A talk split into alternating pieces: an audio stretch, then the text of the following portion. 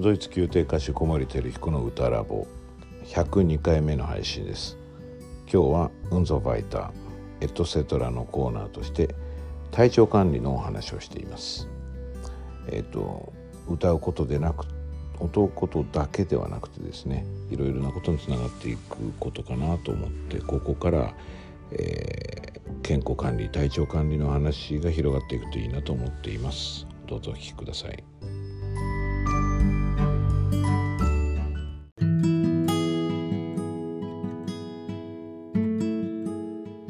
ウンツォバイターエトセトラのコーナーです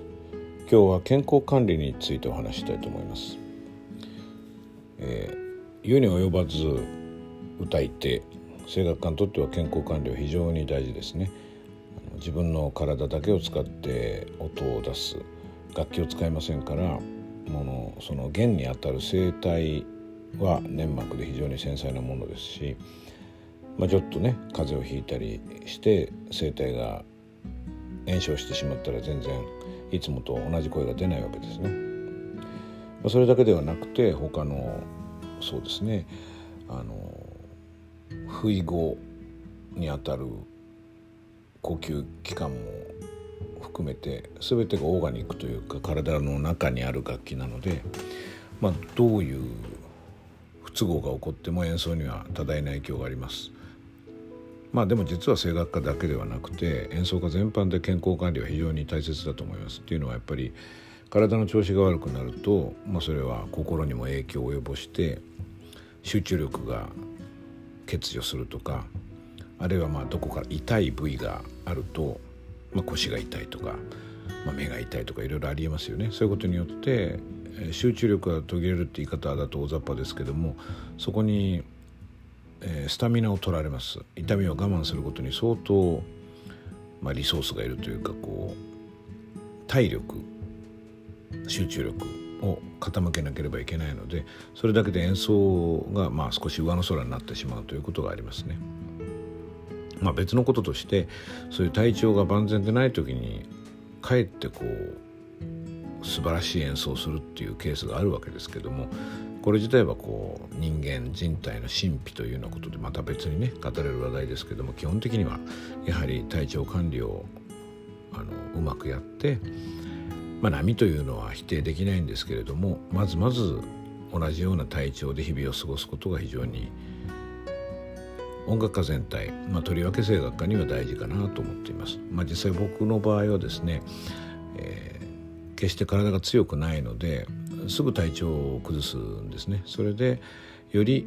えー、前もって自分の体調のことを考える必要が生じました。これ若い時からそうで大学時代の頃から思えば大学の2年だったかの時にこう初めて胸が痛いというかえっとまあ今考えると脇腹の方が近いんですけれどもで、えー、保健管理センターに行ったんですね。そこで気胸かもしれないから検査をした方がいいと言われてそれがずっと今まで持っている問題で結局は気境ではなくて消化器の方の問題というか、まあ、はっきり分析はできないんですけれどもうん、まあ、病院では胆のか膵臓かどこか弱いところがあるんではないかと言われていて結局原因がわからないままもう54になってるんですけどもまずまず健康に暮らせているのはそういう弱い期間があるために、まあ、僕の場合そこだけではないんですけどもそこが割と代表的なので、えー、アラームを鳴らすんですね。今ちょっと、えー、体力が落ちてるあるいはバランスが悪くなってるよってことを痛みで知らせてくれるんですね。まあ僕のこの脇腹のあの問題の場合はかなり痛みが強いので、えー、でその先んじて対処するっていうことの必要性を若くしてこう身にしみて分かったというかあの大学院に入る前卒学部卒業の頃からこうオペラの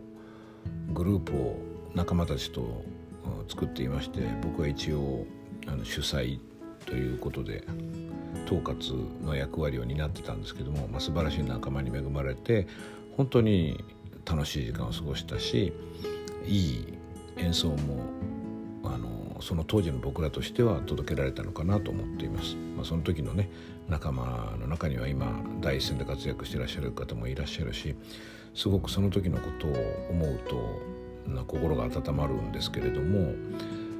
やっぱりかなり無理をしました。僕は制作をやって、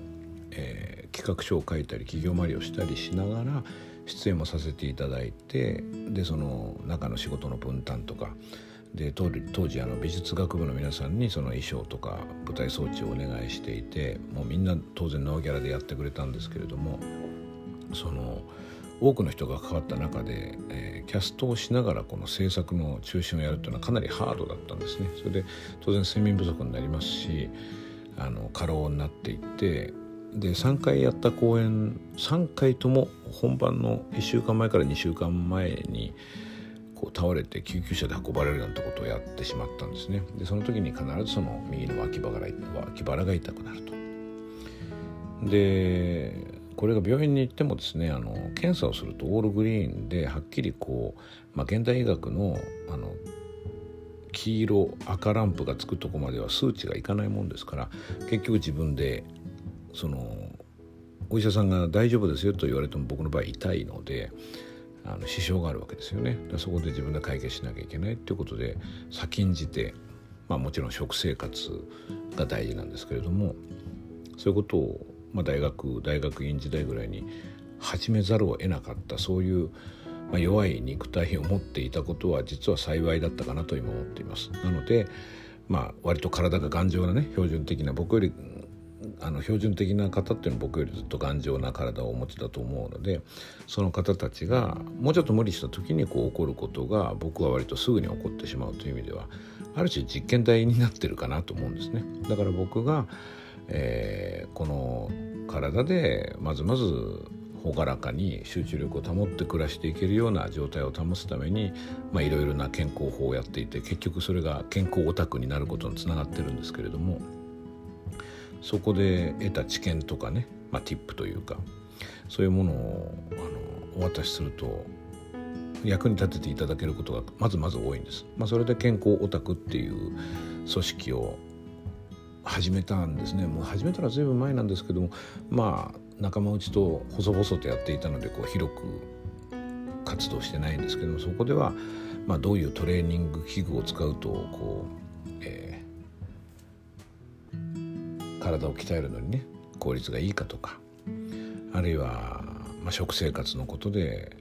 えー、こういうことを気をつけるとあの疲れが取れやすいとかあるいはどういうのど飴がいいとかいろんな人が集まってこう、まあ、ディスカッションというか意見を交換してますね。あとはハーブティー。それからあのまあ、東洋医学っていうのを僕は結構頼りにしているのでそういうものですかね。あの整体とか針とかそういうものがどういう時に効くとか。あとは吸入器どんなのがいいんだとか。そんな話をしてます。まあこれはあの健康オタクへのお誘いっていうことじゃなかったんだけどでもまあそれでもいいのかな皆さんと一緒にね健康のことを考えていけたらこれはあのね当然歌い手だけじゃなくてみんなでより幸せな人生を送ることにつながっていきますよね。えっと先に考えて対処するっていうのは実はこれの少し前にお話ししている無駄にブレスを早く吸うっていうのと結構似てることなんですよね。何かアクションを起こすっていうことをですね早めにやるとそれによっていろいろ学びがありますしそれによってまた自分がどういう変化をしたか要するに、